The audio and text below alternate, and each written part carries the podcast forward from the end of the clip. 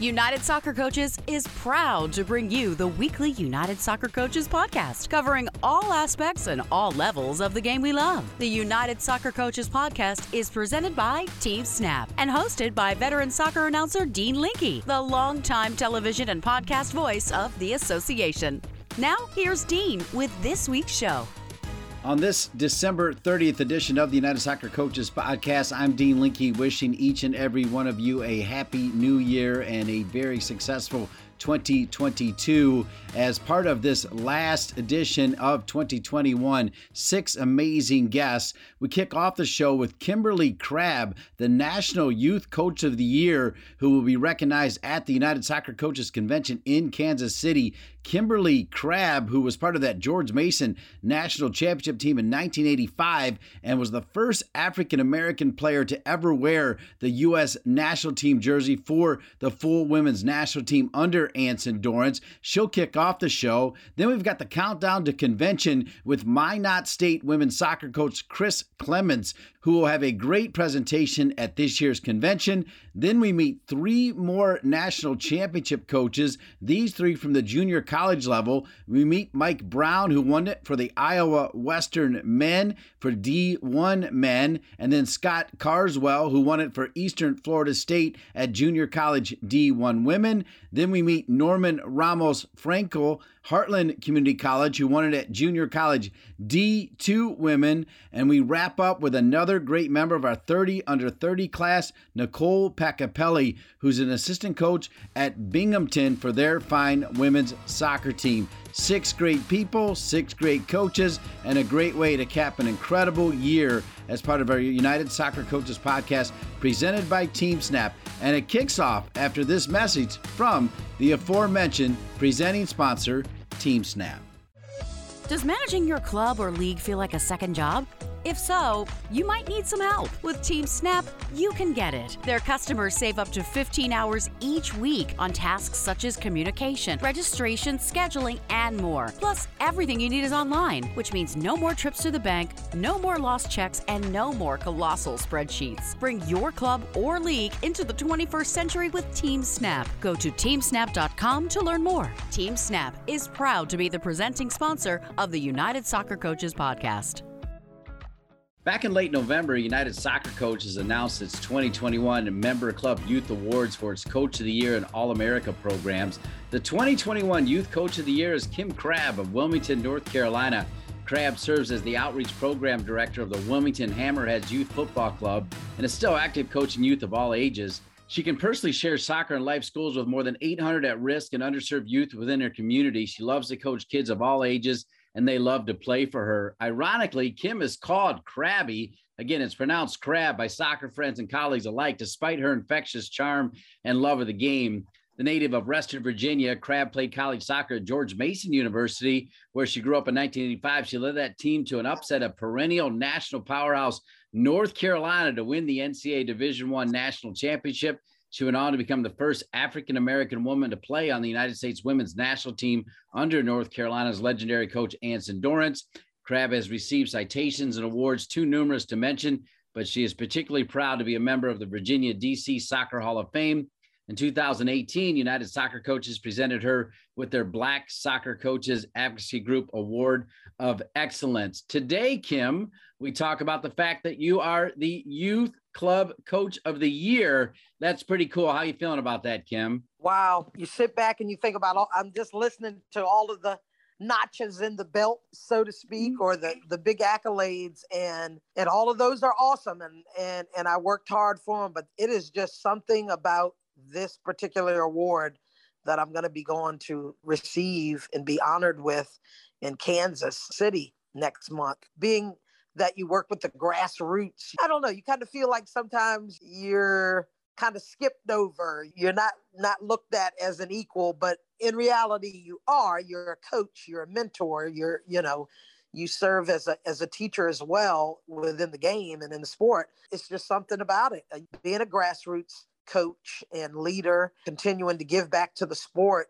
and being acknowledged by your peers for something like this it's not unimaginable but it's it's definitely leaves me speechless yeah, and I love all the barriers you broke down long before, you know, Crystal Dunn was out there running around. I mean, you did it at George Mason, and then obviously you caught Anson's eye. What do you remember about getting that call after you beat North Carolina? Shortly thereafter, Anson calls you and said, Hey, I want you to wear the red, white, and blue. It was shortly after, really, because it was the following year, it was in 1986. So I think what, November?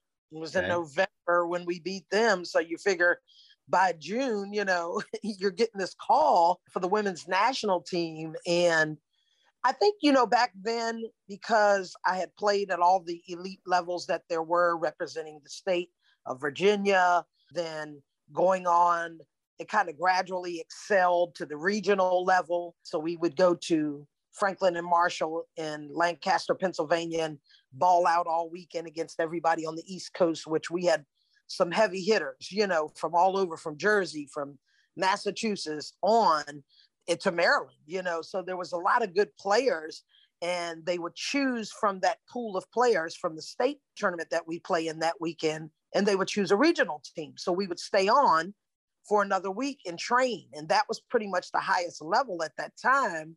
And then you could kind of gradually feel that this national team level is coming. And when it hit, it was probably a peak time within my journey you know, in the game. And I was probably at the fittest I could be. And, you know, just winning the NCAA championship was kind of already on the map. But I worked hard just like the next man. And uh, it was an honor to be acknowledged uh, for the team. When you think about your time at George Mason, how many people looked like you playing soccer? There weren't that many, were there, Kim? There were not that many. Um, I probably could name them all on one hand.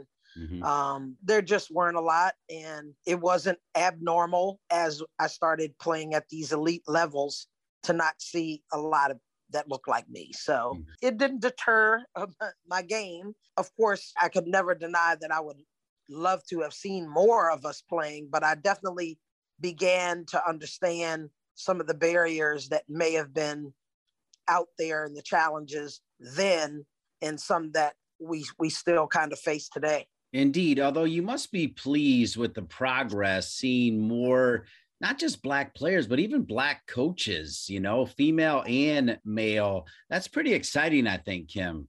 Oh, it, it just shows how much we've evolved in the sport. And of course, it, it's awesome to sit back and, and see, like, you know, I'm a part of a, a couple of different groups. And, uh, and today, uh, a text came out for a position that's open. So we, it's not even that we're seeing more of us representing, we're making sure that we're representing. You know what I'm saying? So if somebody gets the word that a college is hiring or positioning is coming in the MLS or anything, we put it out there.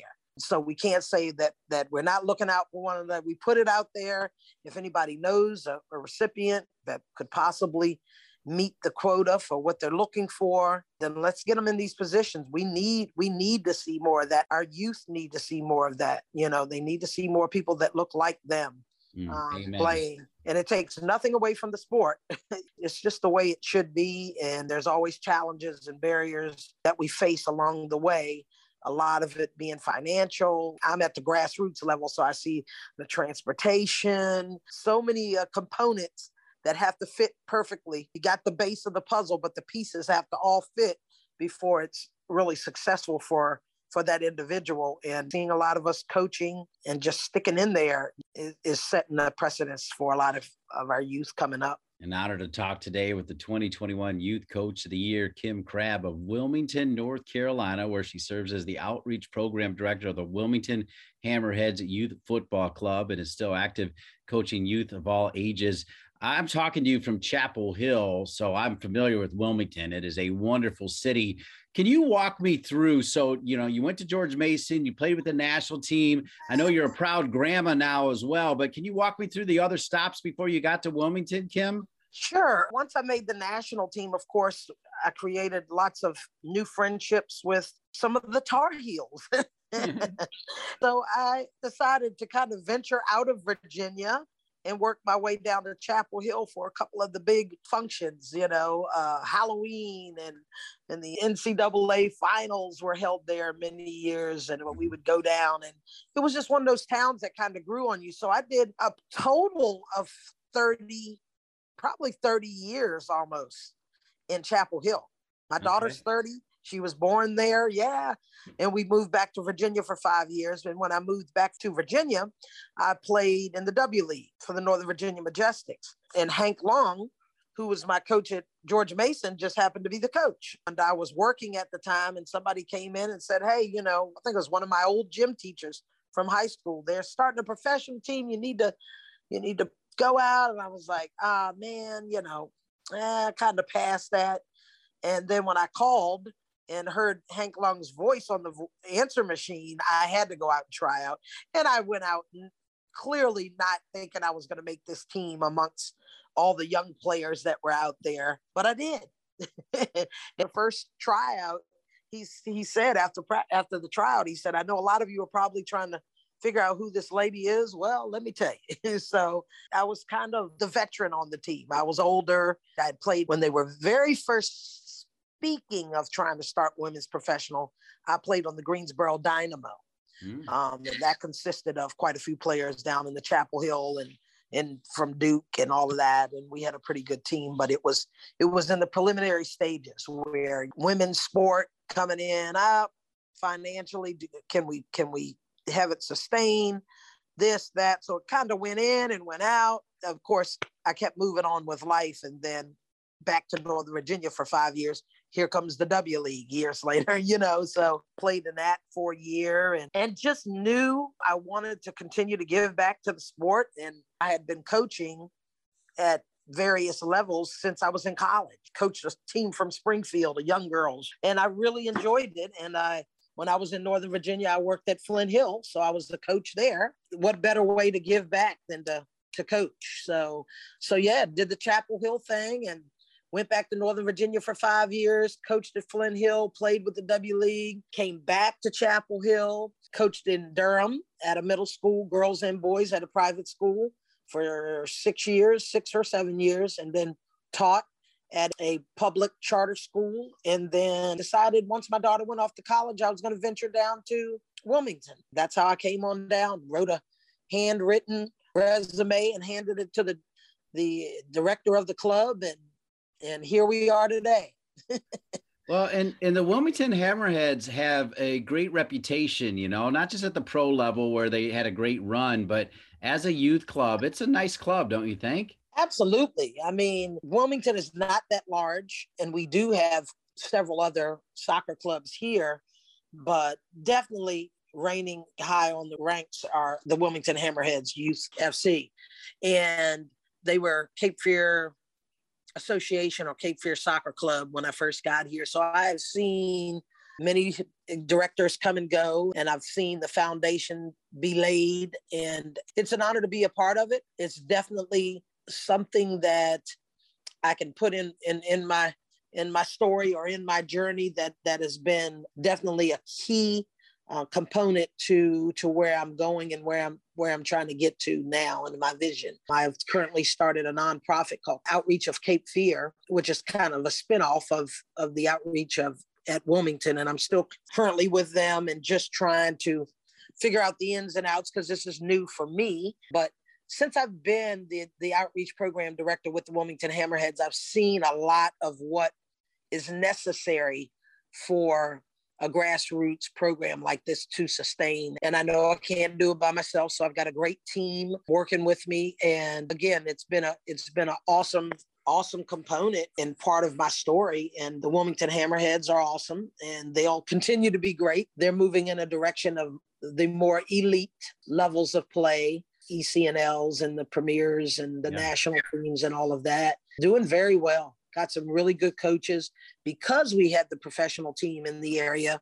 Um, a lot of the players stuck around, and so we've got some really good quality coaches, and, and I'm happy for all the youth that are that are you know are getting that chance to be coached at at those levels. A lot of my outreach kids that are excelling and ready to take on and experience the next level of course, go to the Hammerheads and are doing very well.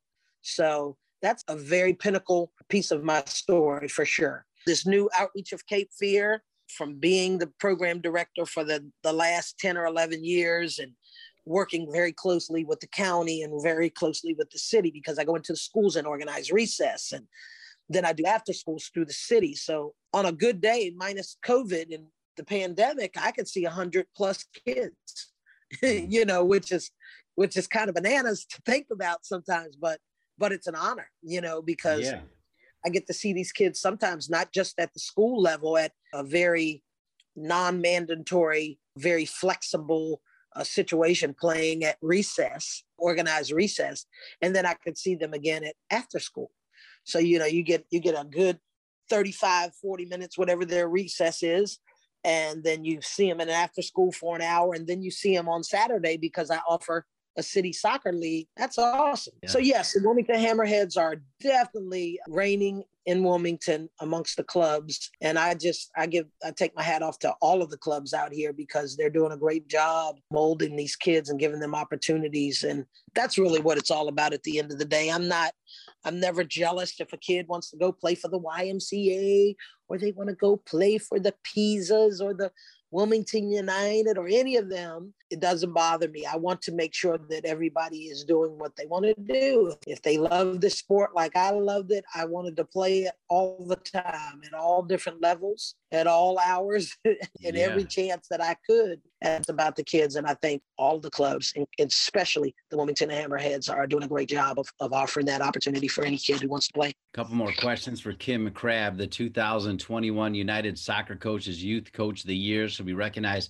Friday night as part of the big awards banquet. You know, you mentioned outreach and advocacy. I've really been impressed with Nicole Hercules and the job she's done leading the Black Soccer Coaches advocacy group for United Soccer Coaches. Have you been able to interact with Nicole at all? Oh, absolutely. In fact, we toss a lot of things off of each other. Uh, we speak quite often, and she respects my opinion. I respect her opinion, and and you know, together we know as a unit we're more powerful, and we have a great Black coaches group. And she's very intertwined with with a lot of leaders that are at the top. So any advice that she can give me or I can give her, we accept that in a, in a very respectful and honorable way and implement it within our programs. Because again we we both understand that it's about the, the child about the youth or the participant. And that's what keeps us focused and in our drive and our passion as such you know because we know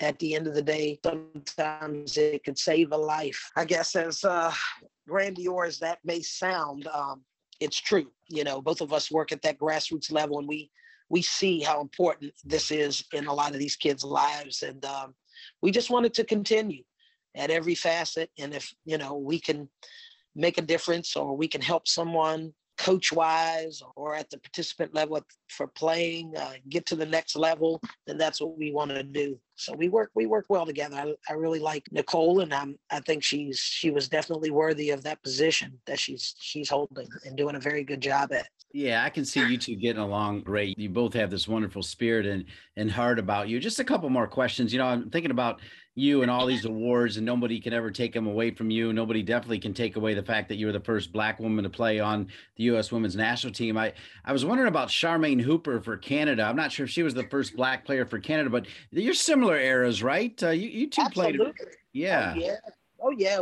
In fact, when we were the national pool, we went to St. Paul, Minneapolis. That's where we were when we had, so to speak, tryouts. We had like a little mini international exhibition and we played against Canada twice. Now, of course, I've known Charmaine since the college days when she was at NC State. Mm-hmm. Tough player. You had to respect her game. And if you didn't, you were going to before the end of whatever match you were playing against her. I was a defender, so Mm-hmm. Um, so I give any forward their props. And growing up, I played forward all my life. So being recruited as a defender, I call myself cross trained, as they call it, you know. Yeah. Um, but, but you respected a good forward, a good Mia Hamm, or a good, you know, even a good mid, midfielder, a Michelle Akers Stahl, or I used to have to cover April Heinrichs. You know, you're talking yeah. about the Will Coerver model right there. You know what I mean? So yeah, Charmaine was one of those players that, you know, you would always remember, especially because there weren't a lot of African Americans playing now. When Charmaine played, there was April Kemper, who who was from New Jersey as well. They both played for NC State. Okay. Um, at the same time and different styles of play, but both very sharp players. But Charmaine had all those components strength and skill and tactical and technical and just you know sometimes could be a defender's worst nightmare if you if you didn't yeah. know how to play that position you know oh yeah amen I, I used to love watching her play and obviously everybody speaks highly of you you know my last question is uh, as i think about it kim and i know you're humble but i do believe and i think i'm right about this but you can tell me like i do believe like people like crystal dunn and jessica mcdonald and you know, even Lynn Williams, who's kind of come on of late. I mean, I feel like they know who you are and and the in the path that you laid for them. Is that fair to say? Do you sense that they know that? Because I think they do. Absolutely. I, I've met met them all and actually in depth spoke with Jessica McDonald and Crystal Dunn. I'm quick to pull up my photo album of mm-hmm. all the national team players, you know, because we hosted our first ever women's national team alumni event in LA. It's been probably four years now. Everybody was there, old and young. And so that was the big thing. A lot of the young players were like, we really want to meet these players. We've heard so much about them. We want to meet the Kim Crabbs and, you know, we want to meet all these players. So it was awesome that they hosted that and they sat us we had a, a breakfast for nothing but the players. So if you brought your family members they had to they had to stay behind on this one.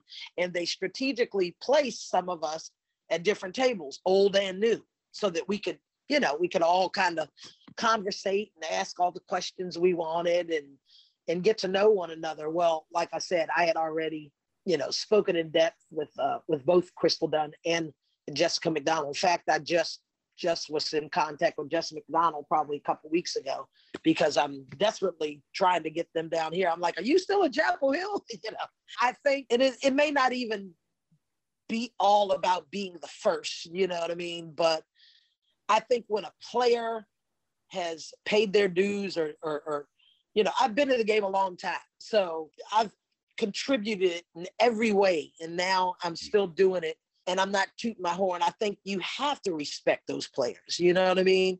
And yeah. being that I am the trailblazer the pioneer that laid the path for those ladies, that makes it even even better. I think there's going to be more Crystal Dunns and Jessica McDonald's and Briana Scurries and Kim Crabbs. I, I I know it. I've got some little cousins that I just met from Maryland, and these girls are are awesome and they came down here to Raleigh and I wasn't able to go and watch them play, but mom sends me, you know, this Facebook is lovely. you know, yes it is. I run I run 100 miles an hour, but people connect with me on on Facebook. I'm not one of the junkies that say I don't know what I'd do without it, but it really has brought me some connections that I wouldn't wouldn't be able to have without this this uh, platform. And so one of them is my new cousins that I've connected with in Maryland. And these girls are absolutely awesome. They're winning showcases down here in Raleigh, and their names will be on the map soon, you know, if not already. And that's awesome. I'm more honored that I'm 55 years later still able to continue to contribute back to the sport.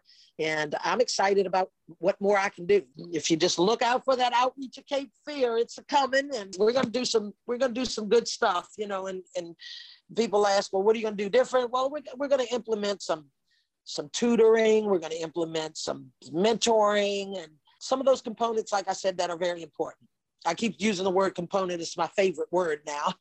yeah, yeah. But uh, but but it fits. It fits so well sometimes, and and it is. It's those are components that are necessary for some of my, you know, not just my grassroots program because I've talked with a, a lot of coaches that are across the nation that are doing it, and we are all facing some of the same challenges. So once we once we get these things nipped in the bud, so to speak, and mm-hmm. and and, and in a better situation for these kids, the outcome is going to be better. It's going to be more successful for them, and and we're going to see more players of color because I work with a, a large Hispanic community as well. And we're going to figure these things out and, and make sure that these kids get these opportunities just like we did. Wonderful interview, wonderful person. The 2021 United Soccer Coaches Youth Coach of the Year, a trailblazer keep your eyes out for their Cape Fear outreach that she's talking about as well. And we'll see her on the stage. I'm the co host of that awards banquet on Friday night, Kim. So I'll see you there. Thanks so much for kicking off a jam packed United Soccer Coaches podcast presented by TeamSnap. It's a true honor for me. Thank you so much, Kim. Thank you for having me. Once again, check us out at outreachofcapefear.org. Lots coming to the soccer world. Thank you very much. What a trailblazer indeed, Kim Crabb. And we just started the trail on this jam packed show. Coming up next, Chris Clements, a longtime friend of the association who, like the new incoming CEO, Jeff Van Duzen, has done it all at the conventions. He's going to be part of an interesting panel with a big time topic. I'll let him share that. Chris Clements, who is the head coach at Minot State University D2 in North Dakota, is up next as part of our countdown to convention on this week's United Soccer Coaches podcast. Come see us on Podcast Row at the 2022 United Soccer Coaches Convention in Kansas City this January. The convention is the ultimate event for soccer coaches and those who work in the game. Rekindle your passion through presentations, on field demonstrations, exhibits, and events for coaches at every level. Whether you're attending alone or bringing the entire coaching staff, there's no better place to learn, network, and experience all aspects of the game. Register for the convention before the price increases on December 16 to secure the best rate. And as a listener of this podcast, use the promo code POD22. That's P O D 22 at checkout and save an additional $40. Your registration also includes all of the recorded sessions so you won't miss a thing.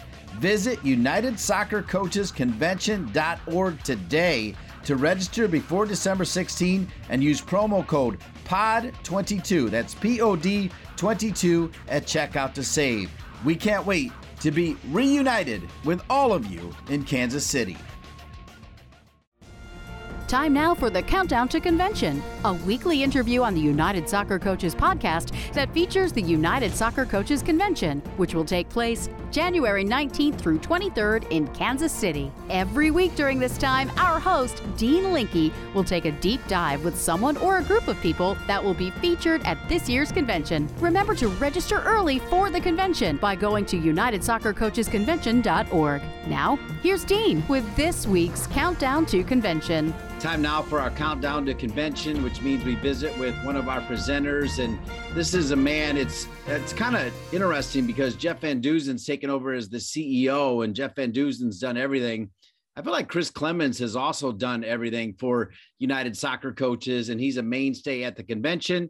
He's at Minot State Division Two in North Dakota now in his second year. Had a winning season in just his second year after spending time at Hastings he also spent time at Avila University. He's always been so nice to me. Chris Clements is here. Chris, welcome to the United Soccer Coaches podcast presented by TeamSnap. Thank you so much. Great to be here. And you are presenting, and the title for your presentation is one of the longest ever. So I'm going to make you read it. yeah, it's uh, we're we have a panel uh, for the convention, and our title is "Making Soccer Relevant in Your Athletic Department." How do we build a program culture that is both successful, inclusive, and respected? You know, it's long, but it is meaningful when you think about it, right? When, particularly when you talk about inclusive and respected. Chris, what is it about the United Soccer Coaches, particularly convention time? You're always there. You're always ready to do whatever it takes. It's just such a unique organization, right? It, it's it's providing so many different resources to the soccer community, whether it be youth soccer, whether it be high school soccer, whether it be college soccer, you know, and even gets into that professional soccer from education, awards, and then the convention, which kind of is all of it all at once. You know, I was lucky enough uh, to work for Jeff Van Duzen. He kind of gave me my first start in the in the college world. Uh, brought me on when I was young and and didn't really know what I wanted to do and and he brought me to my first convention in Philadelphia uh, many many years ago, and just the that the whole getting together as soccer coaches, all different levels, and being able to learn from each other created such a wonderful type of environment that I don't think it is replicated and will be replicated in any other sport across the world. And I think that's what makes it such a unique and amazing, an amazing institution. Knowing how hard Jeff has worked over the years, starting as an intern, how proud are you of him being the new CEO? Oh, it's absolutely fantastic. He has always loved the convention and, and United Soccer Coaches. And so now seeing him be the CEO and being able to help direct the organization over over the upcoming long term i hope is fantastic i think that he has such a unique view having you know been a club coach having uh, have been a, been a college coach you know having played i think it's going to be fantastic you know i don't think they could ask for as a body of, of the organization we couldn't ask for a, a better ceo to understand what we need in soccer to think outside the box to provide resources for us. It's going to be exciting, and and I'm so so excited to have to know him and and so appreciative for what he's done for me in my career, both professionally and personally. You know, he's he's one of those guys that you pick up the phone and you need something, and he answers and he gives of his time so willingly and freely. It's it's amazing. Well, and it's interesting that in your title, the word relevant is in there. And I think one thing about Jeff is he's tried to make sure every level of soccer is relevant youth, high school, D1, D2, D3, NAIA, junior college, pro. He cares about all of it. Correct. Yeah. Having been a guy who was, who was, I was his assistant at Division two and then went NAIA and, and spent, you know, times at, you know, Avila, which, which wasn't a, a hugely successful NAIA program uh, I still felt that you got the value. Then moving to Hastings, and we were obviously more relevant on the national level, NAI, and now back to Division Two. You know, I think you get the education you need, you get the respect you need, you know, you get the promotion that you need. I think that's the fantastic part of of the organization. You came in from Hastings, and obviously that first year was a little bit of a transition, but you're already starting to win. Talk about what's going right for you at Minot State. You know, I think it leads us kind of into into what uh, what what we're talking about at the convention is is that culture is what we focused on. When I got there, day one, we focused on culture. We focused on building a culture uh, and recruiting the right kids for that culture. And I think that was our focus. We were lucky that we had a you know it's year two for me, but we had a COVID year in the middle. So it's kind of like year two on the field, but year three in building culture. That last year, the COVID year, we spent the whole time focusing on the culture. Culture isn't just relationships, it's also how we train, how we get better, how we work on the field, how we require each other to to give to the program, how we focus in the classroom. And honestly, that's been our focus and it still is our focus to this day is is culturally is this the right decision that we're making for our program and it starts with me and i have to ask myself that all the time whether it's you know getting frustrated at, at, at, individuals whether it's doing the work myself is is this what we want for our culture? And i think that's obviously been our focus. And and we've been lucky that that year two we were able to to get more wins. And and we had players that really bought into that. We had a, you know three fifth year seniors that that bought into it and, and one you know, true senior that bought into it. And we had great leaders that helped our program kind of focus on that throughout the season. We're here with Chris Clements, who's got a presentation at the United Soccer Coaches Convention. Chris, read the title one more time. Title again is Making Soccer Relevant in Your Athletic Department. How do we build a program culture that is both successful, inclusive, and respected? So, if I walked into your athletic director's office right now, what would he say about how relevant the soccer programs are there?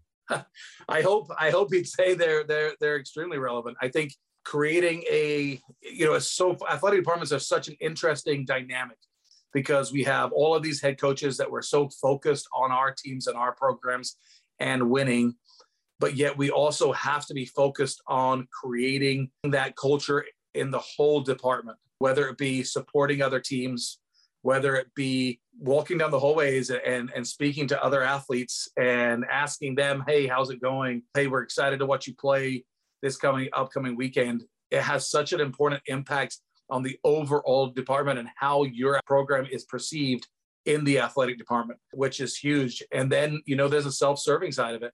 When you need something from from other coaches, you know, we had a big, we had a huge game, uh, conference semifinal game that we hosted you know, at our place. Our quarterfinal game we hosted at our place. It was a cold, cold night in North Dakota, as you can imagine. And, you know, having 250 athletes there supporting us was huge. And that comes because of that relationships that we've built with other coaches that our players have built uh, in the athletic department. And that's how I think you really truly know is are you respected as a program in that in the athletic department? And I think that doesn't come with wins or losses. Besides this unique panel, what are you most looking forward to in Kansas City as part of the convention? Well, I have to be honest, coming back to Kansas City, you know, having lived just outside of Kansas City for for so many years and then moved into Kansas City and worked at Avila, which is in Kansas City, you know, it's going to be exciting to be back in Kansas City and experience, you know, soccer in Kansas City. You know, for anybody who has not been to Kansas City and, and not had the opportunity to go to, you know, sporting and, and watch a sporting game or, or go recruit, I think is at Shields, Shields soccer complex now. And, and, you know, it's such a cool environment that's overlooked in the soccer world. I think, I don't think people necessarily think about Kansas City as, as a soccer hub, but maybe I'm biased and there's people listening that are like, no, no, no, no, Kansas City. But I think Kansas City is a phenomenal soccer town. And, you know, having United soccer coaches be there, that be their headquarters and, and so many different elements, it's going to be such a fantastic experience. I think that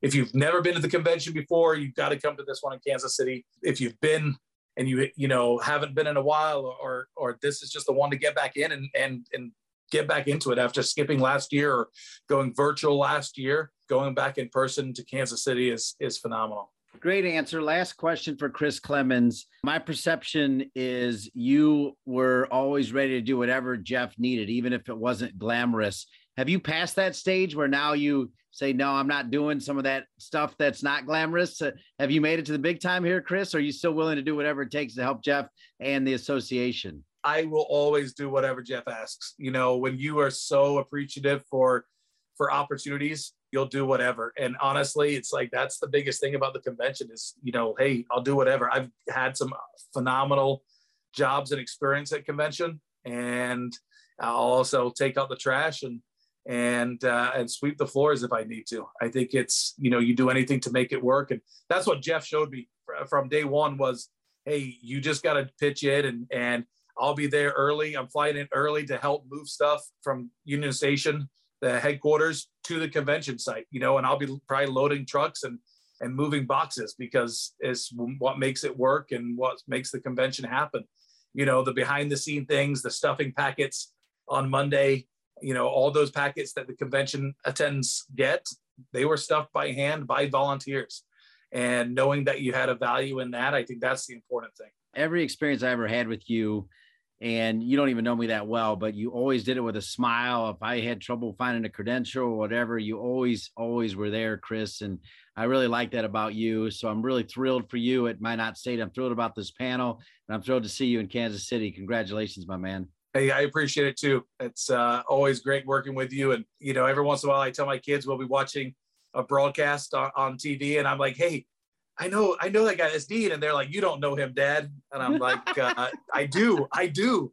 So uh, no, you've done a phenomenal job, and and and we love, uh, you know, love working with you at convention and getting to see you in person. It's fantastic. All right, Chris Clements, always a pleasure. He's the top man at Minot State, and he's got a really important presentation at the convention. Check the schedule, make sure you're there. Chris, thanks for being on the podcast. No problem. Thank you so much. All right, we're just getting going as that was our countdown to convention. You know, a couple weeks ago we talked to eight national championship coaches both D1 coaches, both D2 coaches, both D3 coaches, both NAIA coaches.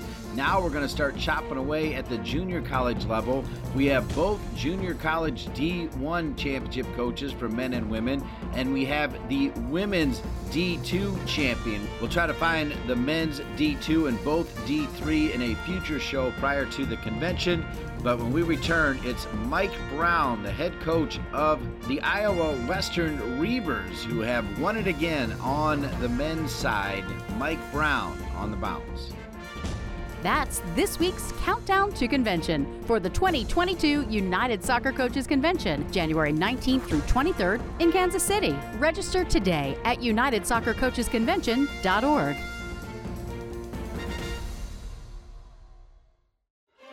This is Dean Linke with a quick message from United Soccer Coaches College Programs Department. United Soccer Coaches College Services program benefits do not stop once the season ends. Your registration continues to work for you and your team with 2021 22 eligibility for Team Academic and Team Pinnacle Awards, plus all season representation with the NCAA, NAIA, and junior college governing bodies. If you have not registered for United Soccer Coaches College Services, please consider doing so today. Join the College Services Program now. Welcome back to another jam packed United Soccer Coaches podcast presented by TeamSnap. A couple weeks ago, we talked to eight national championship coaches. We're not done. We got to get some love to the National Junior College champions. And right back in the spotlight is Iowa Western, the Reivers. They won another national championship. Their head coach is Mike Brown, now in his third year, as they just capped this season with a national championship. Mike Brown's career record is now 52 2 and 3. Here's the deal. I know your program because when Jordan Carver won it on the men's side and then Brad Sylvie won it on the women's side, we had them on, right? And you worked for Jordan Carver. So you knew what it took, right? So just talk about what you learned from Jordan to get to this point. Yeah, no, I was very fortunate. Obviously, um, Coach Carver gave me a chance when no one else really would.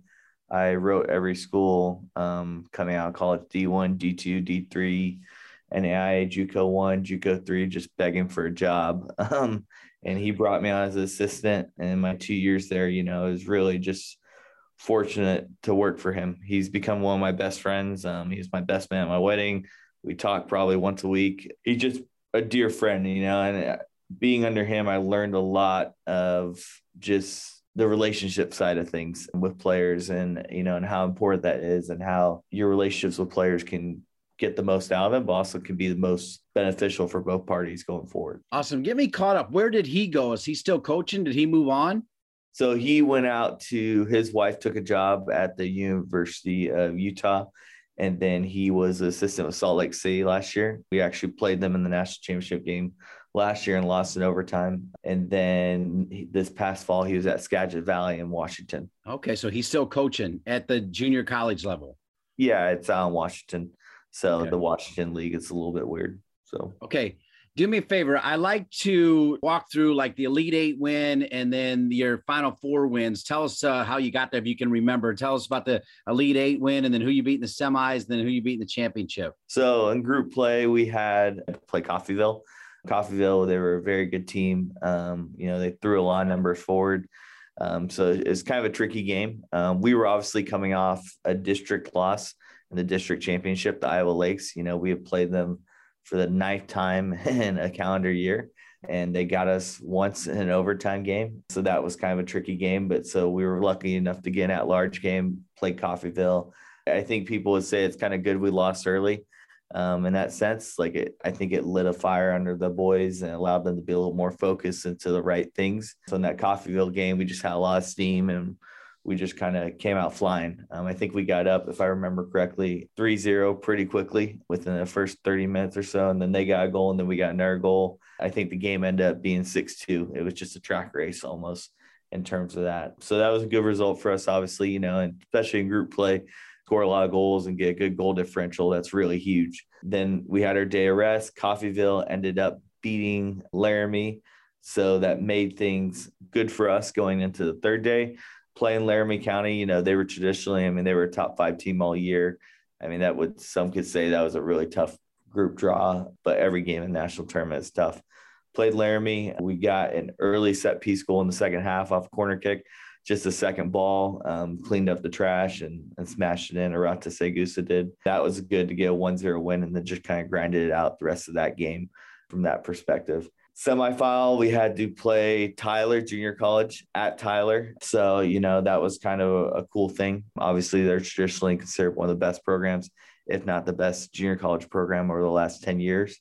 So playing them at their place in the semifinals was big. It was a good game. It was honestly probably the best game in the national tournament in my opinion. Either team could have won. We got a late foul um, i think in the 81st minute if i believe and Giorgio Probo stepped up, hit a free kick. So that sent us 1 0. And then we kind of just grinded out. You know, Gonzalo Cuevas had a goal line. Uh, he was our right back. He kicked the ball off the line with 30 seconds left. So it's kind of crazy in that game. And then the next day when the Arizona Western. And I, I think, you know, having a large group of sophomores who had been in the national championship the previous year, a lot had been up 1-0 and then ended up losing 2-1 overtime. I think there was a sense of we weren't going to lose that game. Um, you know, just once you've been there and then you get to go back I felt the guys were pretty locked in that day and they knew what they needed to do. Got up 1 0 early off a really good pressing moment. Ibrahim had a really good press um, on their goalkeeper. The goalkeeper ended up playing to him, it deflected off Ibra, and then uh, Giorgio came up, smashed it again. And then, you know, in the second half, kind of back and forth. You know, obviously, we get 1 0 in national championship game, you got to be able to withhold some pressure from there. We had a good counter moment and, you know, found Eber in front of the goal and he placed away 2 0 and then just kind of defended and did what we need to do. Here with Mike Brown, the head coach of the Iowa Western Reivers, who won the NJCAA Division One Men's National Championship a few weeks ago. At the same time, your volleyball team was winning a national championship. That's pretty cool, right? With uh, both you guys celebrating a national title. Yeah, it was really cool. Obviously, that day. So volleyball got back on the campus around one o'clock, I think, that day, and they had their big welcome party. And then we came back that night. We got back around 8 p.m and they got to do, do another welcome party. So I, I, think it was cool. Obviously, our guys, you know, I would say volleyball team is the one team we're pretty close with on campus. So it was it was just kind of a cool experience. You know, that was kind of reminiscent of 2013 uh, when both men and women's team won it. Like it was just a really cool experience for the boys, you know, and something that they can always look back on, I think is really important. I feel like I got pretty close with Jordan and Brad back when they were winning the national championships. And I asked them, them to explain Iowa Western and the Reivers, where it's located and what makes it so special. I'll ask you the same question. Where is it located and what makes it so special? So we're 10 minutes outside of Omaha, Nebraska. We are located in Council Bluffs, Iowa. I, I, think there's a mix of things that make it special. Obviously, you know, we have great support from the administration. Every sport's going to be competing for a national championship year in, year out. You know, I think in the calendar year, last year, volleyball won a national championship, track and cross country did. Um, this year, obviously, volleyball won again. That we did. So that's four teams. Cross country, you know, they were runner ups this year. Women's soccer was in the national tournament. Football is in the national championship. I just think great support, great facilities. You know, I left here in um, 2013 after winning national championship. The assistant um, went on to Central Arkansas in Division One for a little bit, and I and I love my time there. But I quickly realized that you know there's not many places like Iowa Western, and so when Coach Carver moved on, you know, the opportunity to come back was something I couldn't pass up. Um, and it just it's just a commitment to success, which I think is um, really important, you know, at this level. You did a good job walking me through that first title and then going to Central Arkansas and then coming back. But tell me about before that. I know you said you were a military child, but tell me kind of where you popped around and did you play soccer somewhere and when did you know you wanted to be a coach? Yeah, so I spent, spent the majority of my life moving around. Um, my dad was in the military, and so we moved from born in Georgia, then we moved to Virginia, then I think from there we moved to Germany, then we moved to Missouri, Kansas, Tech, uh, like a bunch of places. All over. I think the average stay I lived at places with two years growing up. So soccer for me was just kind of a opportunity, really, you know, for the social aspect. Um, and then I enjoyed it. Like I loved competing growing up. I was always wanted to compete, get better. That was just, you know, my dad really instilled work ethic and things like that growing up. And soccer was a way for me to channel, uh, channel that energy. And then going into college, you know, I went to a small NAI school, Benedictine College. was very fortunate to play for a guy named Rob Herringer, who was just an outstanding tactician and organizer of a program and culture and things like that. And so that allowed me to really grow and learn those areas. I wasn't the best player. I was probably the 34th player on the team. And then I blew out both my knees in college my sophomore year. So after that, my soccer career was kind of pretty much over. Went to Italy to finish my degree in international business. Got there and just really decided I did not want to be a um, sit in a cubicle for the rest of my life. I wanted to do something. I wanted to make a difference. So from there, I kind of decided I was like, well, I'm either going to go to Rwanda and do some missionary work, or I was either going to do um, try to be a coach. So I wrote every school D1, D2, D3, just NAI, JUCO, begging for a job. And you know, Coach Carver gave me an opportunity. And then from there, kind of the rest is kind of filled out from there. I think you touched on it already, but after you won the national championship, assuming since he was your best man, was he one of the first people that you heard from? Yeah, yeah. No, I talked to him that day. I think during the whole week, my whole staff and I, we got very sick. We did not have COVID, luckily. We just had a really bad cold. And I I don't know what it was. You know, this is my third time being in a national championship game as a head coach. I was there in 2018 when I was at Barton Community College and we lost the Pima in overtime. And then last year, obviously losing Salt Lake. But, you know, on this day, I kind of had a feeling I was like, we're just winning this game. You know, I had a team full, full of sophomores, really good leadership structure amongst the team. And so I just felt like we were going to win. That was kind of the text I sent. I was like, we're winning this today.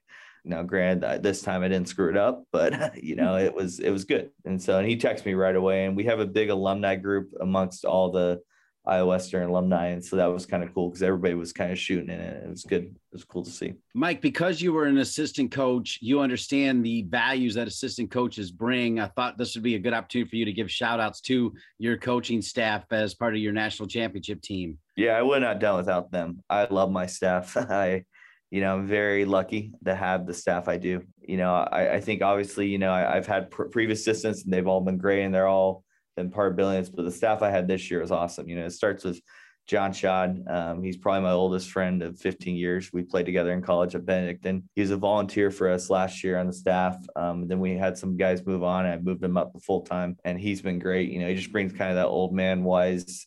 You know, kind of balances me really well. Cesar Herrera, he was at Hastings College. He's the guy I brought on in the middle last year and his work rate is just unbelievable. You know, like he's just always working nonstop, and he's a outstanding recruiter um, in that sense. Um, and then you know we brought in Trevor Ward and Kevin LeBon. They were two late additions. We actually brought in right before the season, I think in like July. Um, Trevor came from uh, the Columbus Crew Academy, and then Kevin obviously was a goalkeeper coach up at D three in Minnesota.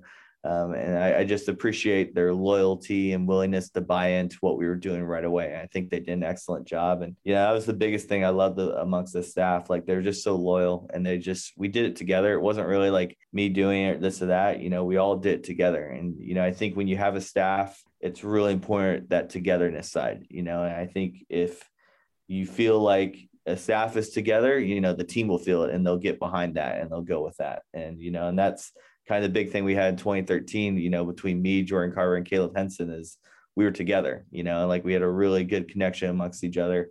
And because of that, I think that was a big reason why we won. I believe that this year. So, and I, I think, you know, I was sitting in Steve Clements' office the day before the semifinal, um, head coach of Tyler, and I was talking to him and, you know, about all the national championships and won. The one thing he told me is like, there's, there's this big thing about just being together you know, and together as one was something we kept talking about um, throughout as a team throughout the whole, you know, kind of national tournament run, I would say. Mike Brown, the head coach of the national champion Iowa Western Reivers from NJCAA Division One. Right behind you, I see just a couple more questions for you, but I see vision for victory with some key words. Can you share those? Because I always feel like those kind of words are important to all the coaches that are part of the United Soccer Coaches. Your vision for victory. There's four words up there. What are they, Coach? Yeah, there are core values that we go with by honesty, commitment, selflessness, and resilience. And I always say it like, you know, we're not trying to, in junior college, you don't get finished products. You get guys that are going through life and still growing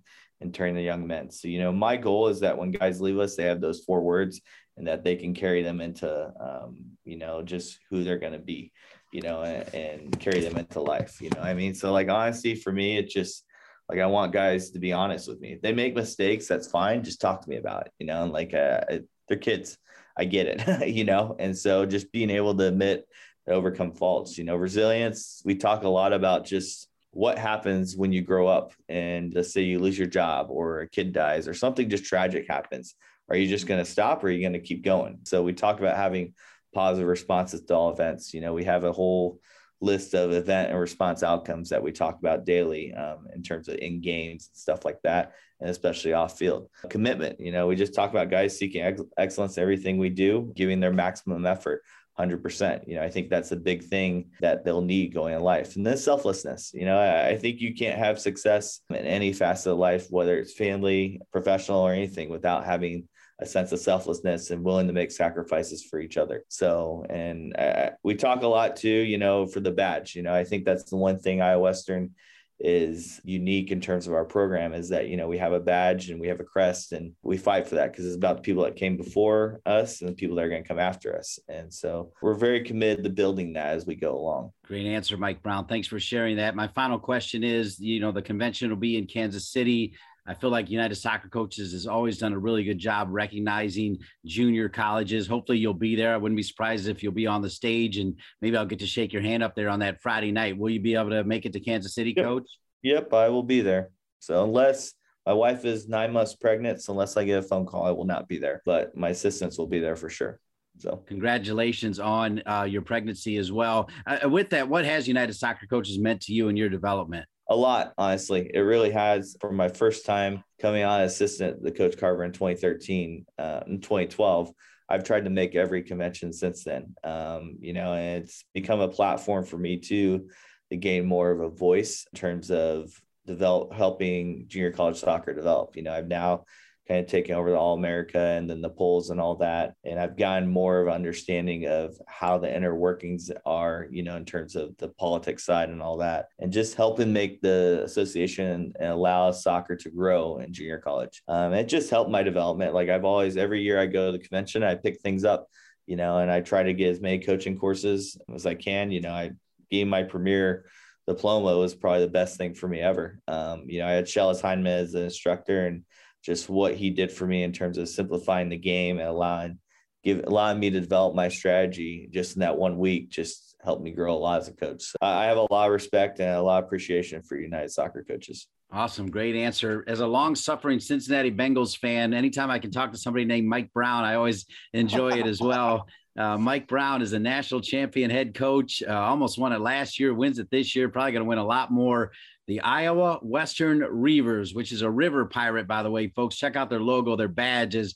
As Mike Brown said, it's really awesome. Congratulations on your national championship. And thanks Thank so much for being on this week's United Soccer Coaches podcast. No problem. Sounds good. Thank you so right. much. So Mike Brown wins the NJCAA Men's Division 1 championship. Now we go to the Women's NJCAA Division 1 championship and that's Eastern Florida State College led by Scott Carswell, relatively new to the job, but Scott, you're now a national champion head coach. How's that sound? It sounds fantastic. You know, we that was kind of the plan when we came in. Coach Carr had built a great program before we had gotten there, and we were just hoping we had what it took to take it to the next level.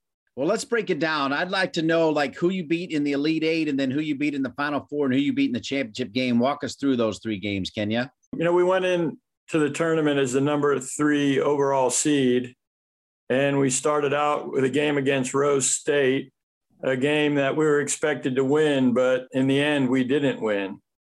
So we had lost that game in overtime.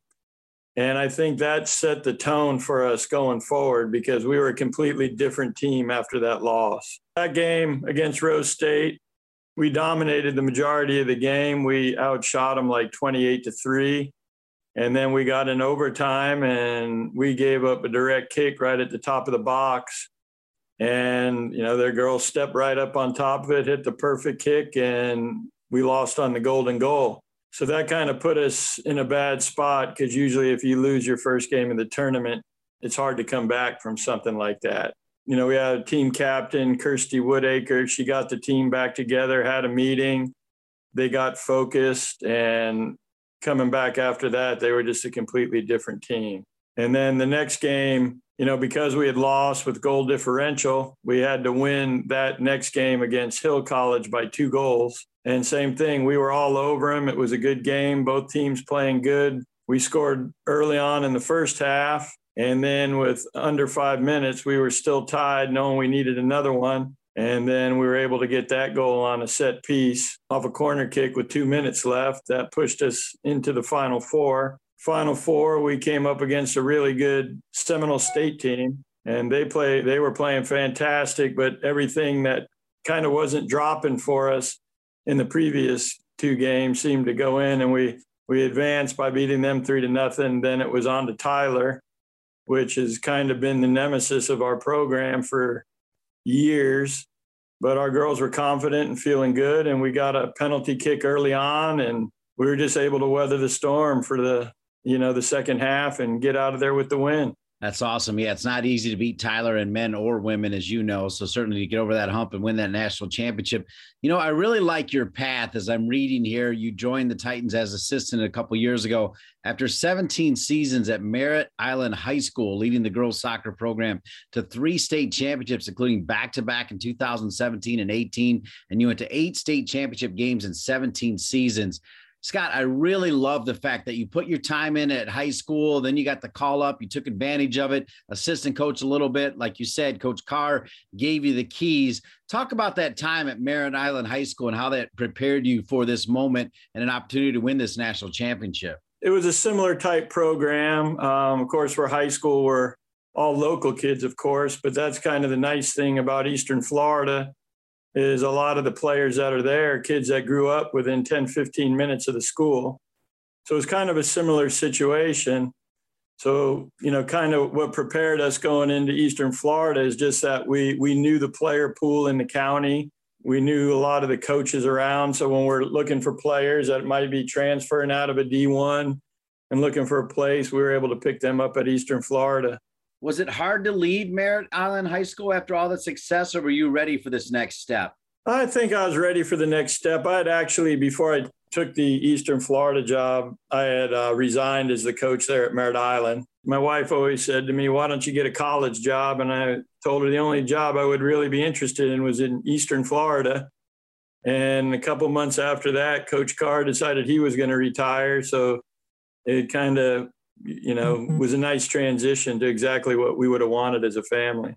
Sell me on Eastern Florida State College, the Titans. What city is it located in and what makes it so special? It's in Melbourne, Florida. We're about 10 minutes from the beach, 35 minutes from Walt Disney. You know, I grew up here when it was Brevard Community College and the main campus was up on in Cocoa. They moved the main campus down to Melbourne and Dr. Richey and Jack Parker and Coach Carr and all the people down there, they really built it into a first class program academically and athletically. So I think when you come and you look around our campus and you see our facilities, you know, we match up with a lot of the top, you know, division and two and some division one programs in the country. Well, you kind of led me to the next question because I was going to ask you to kind of tell me about the merits of playing junior college soccer. What do you like most about it? Well, as a coach, I think what's fun about it is, you know, not only are you recruiting players, but you're trying to get your players on to the next level. So you're always talking with the current high school coaches and club coaches, but you're also talking a lot with current college coaches, whether they're NCAA Division One or Two or NAIA. So for a coaching standpoint, that what makes it fun. And for the players, I think it's a good opportunity for kids who were a little bit maybe under the radar and didn't go to the school they were expe- expecting to go to right out of high school. And then they come to us, of course, because the reputation that the program had previously. We get a lot of college coaches looking for players out of our program. So I think that's a huge benefit to the girls coming in. I often ask about when you knew that, you know, hey, you know, I, I, like coaching women maybe a little bit better than men. What was it about coaching the women's game that appealed to you, Scott? It's funny because I always said I would never coach on the women's side. And then it came open. I was working with the boys team at Merritt Island and the position came open and the AD, Jeff McLean there talked me into doing it. And then when I got, I just enjoyed it. It's just, it's, you know, I enjoy coaching the boys and the men as well, but the girls a little, little bit different. You know, you gotta, it's not always about the X's and O's. It's a lot more, uh, relating to the players and how you manage them and get along with them and try to get the best out of each and every one.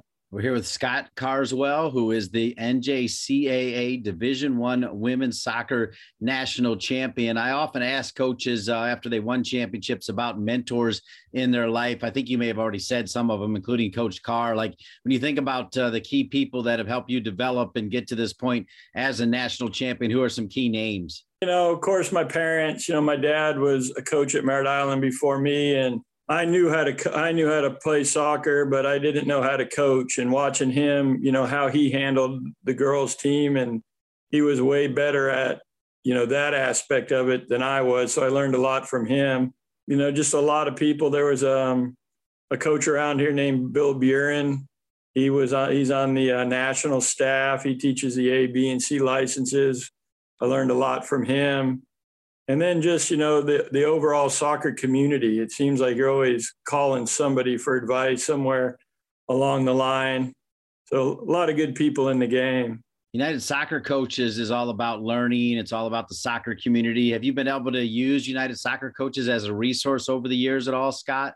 Yeah, absolutely. I've been a member, uh, it, you know, as long as I can remember since I started on the on the girls' side there and have been to some of the uh, symposiums and conventions and really enjoyed it when they had the summer convention here in Orlando a few years back. You know, it was always nice that we had players that were recognized. We had a player at Merritt Island, Olivia Bergau, who was recognized as a high school All American and went on to captain the Florida State National Championship team in 2018. So it's been been very influential and just getting the magazines and reading articles you know, whether it be about the psychology of the game or the X's and O's of the game, it's been a tremendous help. All right. Is it too early to talk about repeating as national champs, coach?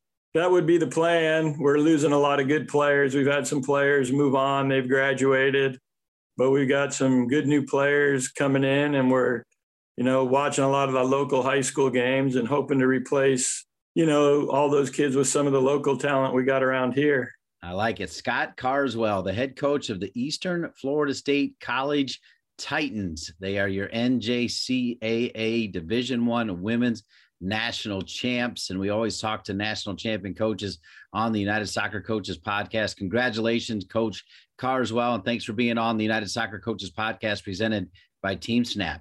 Well, I appreciate you having us. I was excited when I saw your name in the inbox and the invite to talk on your podcast. All right, awesome, coach. Good luck going for that repeat, and thanks for being with us. Happy New Year to you. Yeah, you too. Thank you. We're not done talking to national championship coaches on this edition of the United Soccer Coaches podcast. We'll move to NJCAA Division Two women and talk to their national champion head coach who went undefeated and outscored the opposition 100 to 9 in 20 games. That after these messages. United Soccer Coaches Advanced Diplomas have long been regarded as an excellent way to expand your coaching knowledge, advance your career, and improve your players' development. Now, with our blended format that incorporates online and in person learning, coaches with ever demanding schedules can earn their diploma in the most time friendly way possible. Visit unitedsoccercoaches.org slash advanced diplomas for more information. Welcome back to the United Soccer Coaches Podcast presented by TeamSnap. We got a jam packed show, pretty much all focused on the convention, and we've got three more national championship coaches. We got both the D1 junior college national championship coaches, and we're happy enough to get the women's D2 national championship coach, who is Norman Ramos Franco with the Heartland Hawks out of Illinois. For the first time in history, the Hawks women's soccer team is your 2021 D2 national champions. Get this, folks the Hawks finished their 2021 campaign with a perfect 20 and 0 record, no ties, and outscoring opponents by a whopping 100 to 9. Norman Ramos Franco, that, my friend, is what's called getting it done. Yeah, it is, man. It's it's a lot of hard work and a lot of behind the scenes work that gets put in with and without the ball structure and all the good stuff. So last year you made it to the national semifinal game. This year you get it done. Talk about what you took away from your run in that first season for D2 junior college and how you converted it into this incredible 20 and 0 season. Yeah, so uh, last spring we went to Final Four. Uh, I was an assistant, a good friend of mine, just left the program in August. So I was I was with him all the way to spring, and in August he, he got an, another job. Right. What we took from that is the player rotation. Eh, you need to go there with a lot of rotation, a lot of fresh legs because you're talking about five games in one week, you know, uh, taking care of the body during the whole year, rotate a lot. And then once you get there, keep rotating, keep getting fresh legs. I got to believe you must play attractive soccer because to score 100 goals and only give up nine, that sounds to me like death by possession. And it sounds like you got the ball a lot. Is that right? Yes, um, very dynamic. I would say the girls uh, had a very dynamic mentality.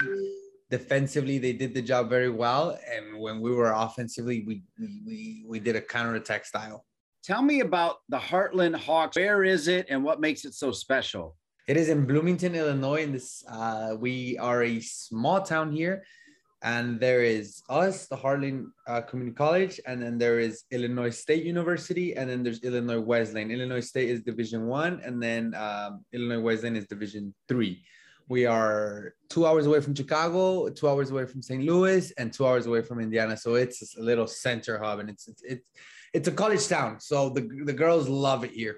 Fun. I want to know about the path of Norman Ramos Franco. Where did you go up? Did you play in college? When did you know you wanted to be a coach? Give me the whole spiel, like where you've gone and how you ended up here. I grew up in El Paso, Texas, right? Grew up there. Once I hit 18, I was like, I'm I'm done I ended up going to this one trial. This is a junior college that is 45 minutes away from here, Illinois Central College. That is where my college career picked up. I did two years there, and then I transferred down south to Laredo, Texas, Texas A&M International University. I did my two years there. Once I graduated, I called my coach at the junior college again. I was like, "Hey, you know, I just graduated. I don't really know what I'm going to do." He said, "Come, come, come and help me coach. You know, you know the system well. You know, you know how I play. I think you can help us." And from there, it just went boom. I fell in love with coaching. What kind of player were you? Were you an attacking player, midfielder, defender? Where'd you play? I was a winger. I was a very energetic box to box winger. A lot of running. I was very, so my style of play is how I used to play straightforward. Tell me about when you knew that you really enjoyed coaching women and what is it about coaching women that you like the most? It's the discipline that the women give you. They listen to you more uh, they respect you and you don't have to be as hard as the men. You can give them a little more leeway which is for me is better. I don't really always want to be the bad guy uh, obviously because i have both programs. I have men and women and with men i have to be a little bit more of the bad guy with the women a little bit more lenient but still i mean obviously very very professional but i get more uh, discipline out of them Coach, I really love this picture of you holding the trophy, all of your young women around you. You got the sunglasses on, you got the hat on backwards. I mean, uh, that's a moment you'll never forget, right? Never, never, man. And as the days go by, it's it, you feel it more, you know and being in a small town, like you said, in the state of Illinois, and knowing that there's a D1 program there, I've called games at Illinois State on Fox Soccer when Drew Roff, who's now the Purdue coach, was there as well. So I know that very, very well. But being in this small little community, have they gotten excited about what you guys just pulled off? Yeah, they have, man. I'll, I'll, when I got back, I had to go to urgent care. I had a little infection going on, and then the ladies were like, "Hey, congrats, coach!" You know, little pubs I go to, like, "Hey, congrats, coach!" You know, the, the town is excited, the newspaper is excited. I'm very happy for the town. I'm very happy that that we got to put Central Illinois up in the map. You know, Heartland is up in the map now. Listen, you were an assistant coach, so I feel like it's always important as a head coach to recognize your assistant coaches let's shout out some names. Tell me about Bobby and Cassie and even your strength and conditioning coach, Lucas. Bobby, I used to coach him back at ICC. He just finished playing at Lewis, and I called him. I need your help. I need you to help me coach. He took on a role and he had to mature quickly. His job was was main assistant for me for both programs, so he had to mature and he did the job perfectly, correctly. I have uh, and then I have another assistant, Cassidy. Uh, she's uh, more like a player, uh, not a player, student assistant, and she helps a lot with the paperwork, help me organize everything, locker room setup, all those, all the stuff that you kind of like, you know, need somebody to do that. And then um, Lucas, uh, the strength and conditioning coach, very good, very smart in season programming, off season, very good. Everything, the programming was very well structured. My players were very healthy um, I did have one player that I lost in season, but I mean that was a knee dislocation. That's nothing that could have been done. But other than that, every player fitness, athleticism was top notch. Dude. What about when you when you won the Ramos Franco family? You're in Illinois. I'm assuming they're still in Texas. Were they able to be at the game, or they were able to watch it? Were they able to share in the joy? Yeah, mom and dad actually drove to Kansas because it was in uh, Wichita uh, mom and dad drove to Kansas. My other brothers are in Florida, so they couldn't really come up to the trip, but they went. And and a lot of I, I have a lot of players from El Paso, so a lot of moms and dads from El Paso, Texas went. It was a good crowd. Explain to me so just a couple years ago it's always been d1 junior college d3 junior college so only a couple years ago they went d2 how did all that happen and kind of assess d2 junior college soccer? Give it a rating for me. It's new right? The division two is new and i think it's it's getting better every year okay? I'm not going to say it's the best i mean obviously d1 is the best. Uh, i've coached in the d1 illinois central college is d1 i was an assistant there and it's and obviously the, the the quality is better but the reason that that we differ, differentiate is um, the division one junior colleges are able to offer a full ride which is tuition and housing. In the division two you can only offer tuition and not the housing. So that's when we now recruiting players gets a little harder you know? Sometimes they'll go to d1 why? Because of the money. So you clearly like living in illinois. What was it about illinois that drew you there I wouldn't say the weather because it gets kind of cold January, February, March. Those are kind of hard. But other than that, the other months are perfect. Um, I would say the people. The people up here are very helpful, very resourceful. It's a community. When you think about big people in soccer that made a difference in your life, or maybe it's a player that you admired, like who are some people that come to mind as either mentors or inspirations to Norman Ramos Franco? I have two mentors, my friend. I have two mentors that I owe all of my success to. Number one is Giovanni Macias, and number two is uh, Luis Rincon. Luis Rincon is a coach at Francis Marion University, head men's soccer coach, and uh, Giovanni is right now the the assistant for the women's team in Texas A&M International University, and we are, you know, my mentors. I have I need help. I get stuck in anything give them a ring quickly. You know, good people, very good people that I owe a lot of my, I owe all of my success to them. Now that you're a national champion head coach and it didn't take you long, as you look at the crystal ball, it looks like you're still really young, Norman Ramos Franco. 10 years from now, what do you want to be doing, my man? 10 years from now. Uh, so you're talking long term, long term goal. I want to get all the way to D- Division One women's soccer. That is my goal. I want to be at a division one program coaching women's soccer. I feel like women's soccer is so underappreciated and you can accomplish so much with these women. So much. When you think about d1 women's soccer coaches are there some coaches that you've watched how they built programs or coaches that you've admired at that level? Not really man. Not really. And and that's no disrespect to anybody. It's just i'm kind of building my own book and um, i want to build my own thing and i want to at the end of the day, when all this is done, I, I want to be remembered and I want to leave my footstep and mark my words, I will, man. Yeah, you kind of got your own style. You got the long hair, you got the sunglasses, you got kind of got the backwards hat. I, I feel like you kind of got the look and feel that these young women also admire. Like, do you feel that as well? I mean, can you feel that family with these women? Yeah, I mean, it's like um like a sense of confidence and, and they feed off of. They're like, man, if, if this guy can be Liz, then I can be that, you know. And again, it, it all comes down to the to to the feeling of being confident. You're confident and not nervous and not anxious. You will succeed.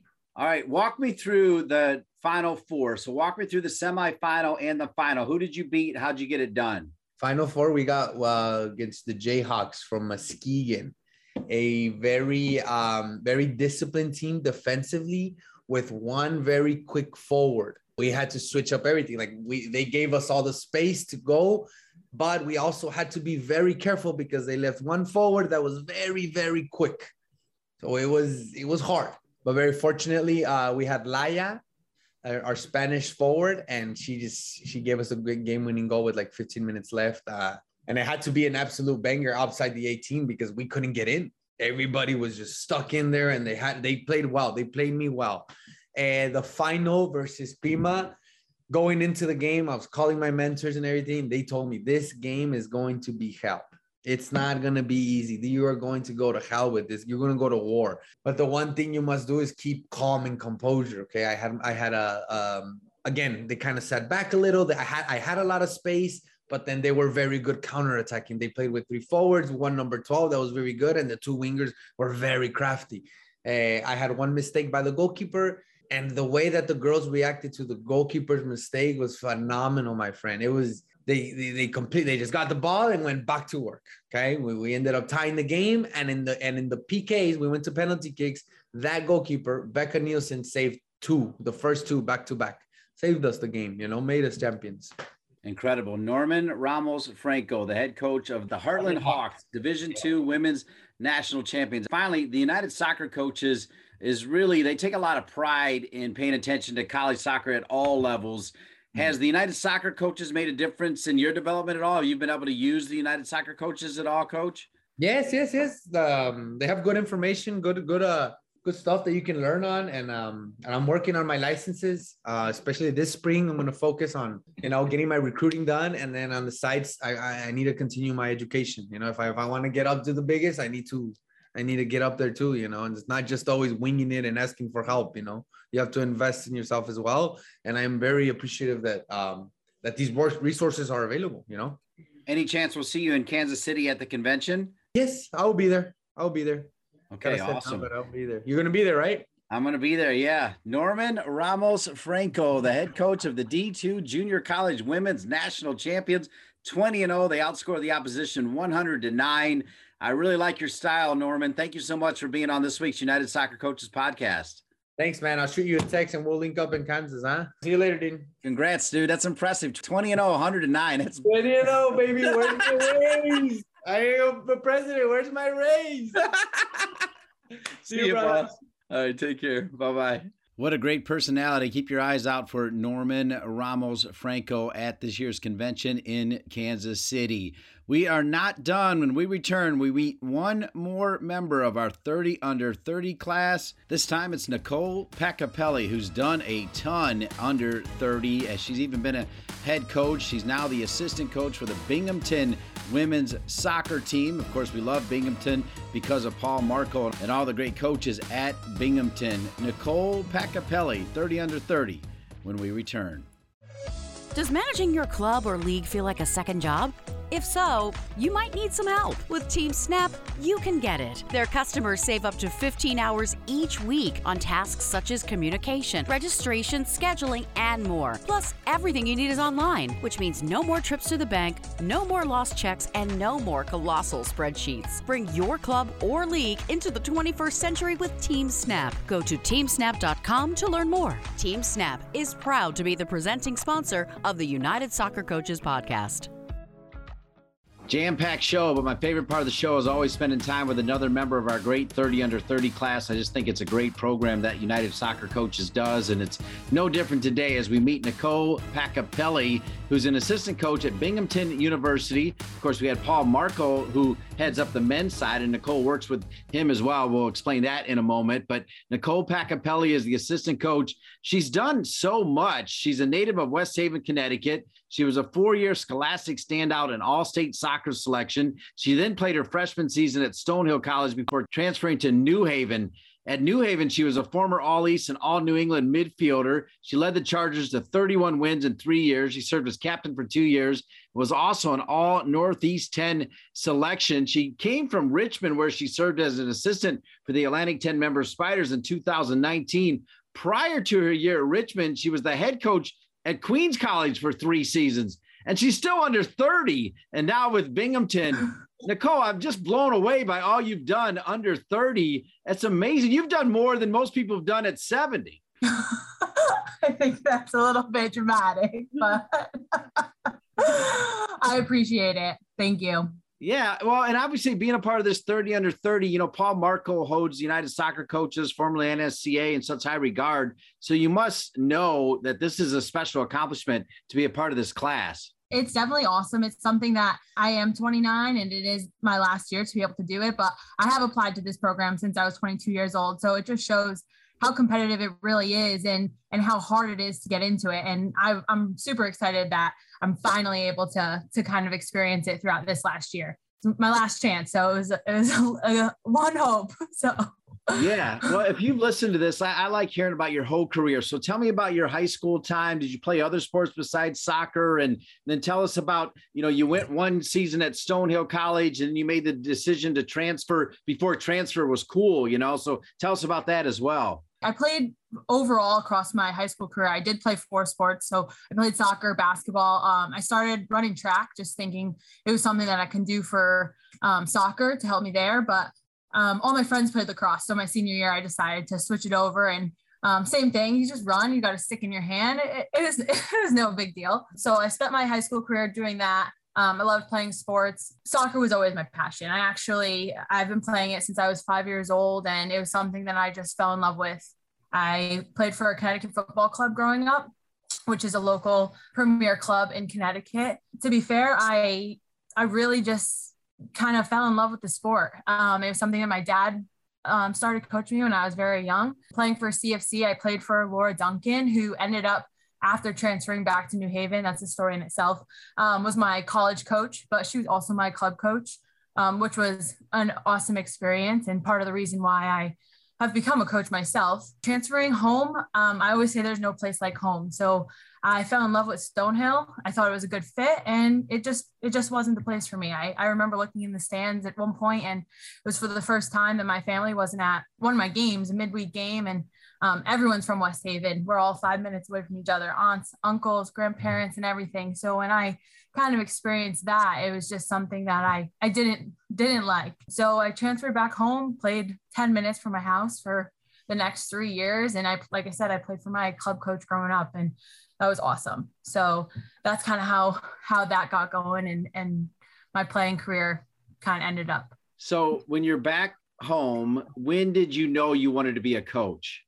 I don't, I don't know. Uh, I don't know if there was one point where I was like, this is what I want to do. But I, I knew that soccer was something that was a really big part of my life. And I think that I really just didn't know what I wanted to do when I, when I quote unquote grew up. I thought I maybe wanted to be a teacher and maybe coach high school sports. And I really think the, the relationship that I built with my coach in college was something that I really admired. And I, I didn't understand all that went into being a college coach and just being a little bit of an office rat with her in and out of the office, kind of understanding what goes on into day-to-day operations of um, coaching. And it's so much more than your two hours on the field and it's building relationships and it's about the people and, and athletics is an awesome place with all the pride and excitement. So it was just something that I, I thought I can get into. And she had a graduate assistant position open up um, during my time there and she kind of saved it for me and that's how I got my foot in the door. And I kind of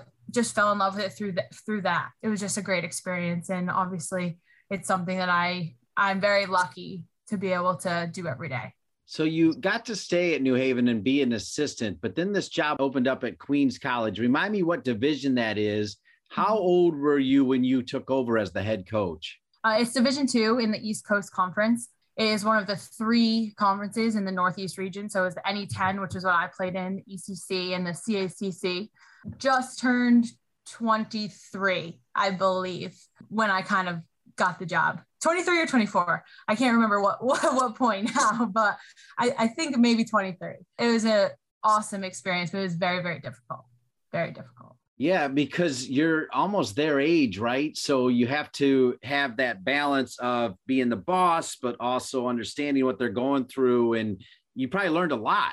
I learned through kind of just, fa- I want to say failing every day, just finding my way, not knowing. Um, obviously, my coach, Laura Duncan, taught me so much, but at some point she kind of got to let the wings go and kind of just let me do it on my own and just kind of navigating everything on my own. I always say the biggest difference between being a head coach and an assistant coach, I think, is um, an assistant coach gives suggestions and a head coach gets to make the decision. So being able to make those decisions about money, about players, about how I want to run my program without much experience doing it on my own, I think um, just really matured me very quickly.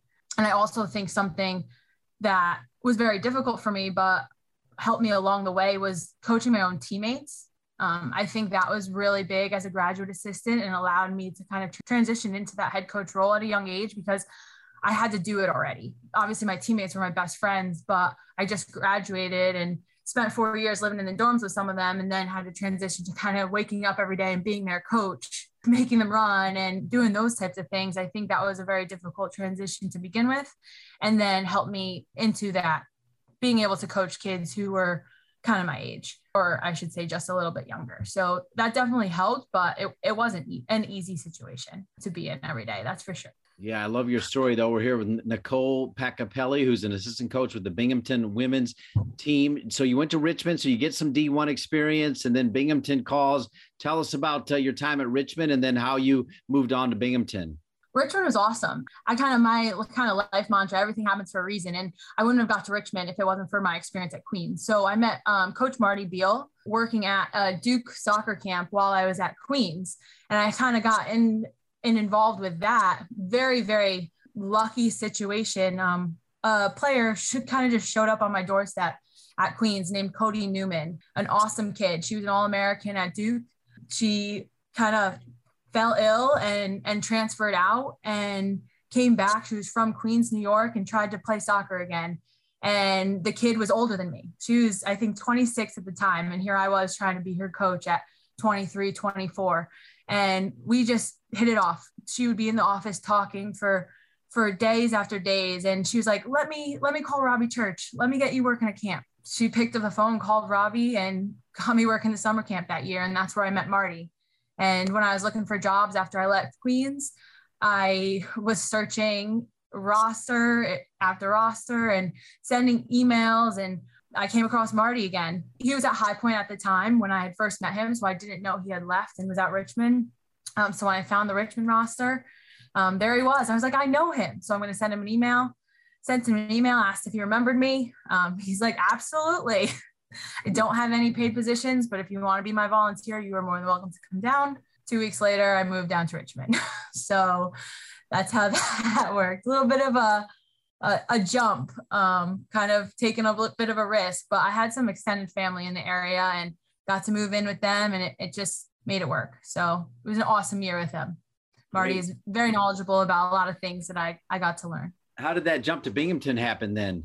So honestly, I'm very lucky. I got a job right before COVID. I think I got the Binghamton job about three weeks before. I remember going home for a weekend for St. Patrick's Day and being gone for five months um, because COVID just happened. And just looking for a place that was closer to home, always keeping my eye on the market. Um, obviously, I have to make money at some point. When I was at Richmond, I was coaching two club teams. I was trying to do individual training. I was working in two restaurants, a lunch shift and a night shift, just to kind of get by. So it was a lot.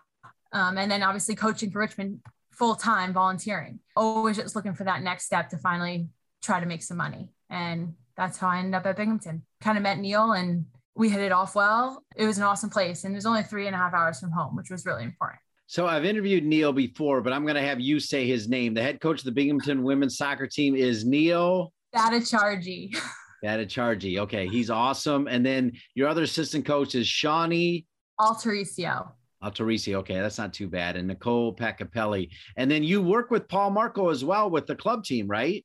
I do. Paul is awesome. What, what club team? Tell us about that. It's called BC United, uh, Broome County United, which is um, the county that Binghamton is in. I coach the 08s, which are a 14 year old team. And we're actually in the DPL headed to Florida in a week or two, hopefully, fingers crossed, with uh, COVID. But they're a fun group. It's a it's a different different experience than the college girls, but the kids are great. They're at an age where they just they love being there. They want to talk to you. They want to socialize. They have so much energy.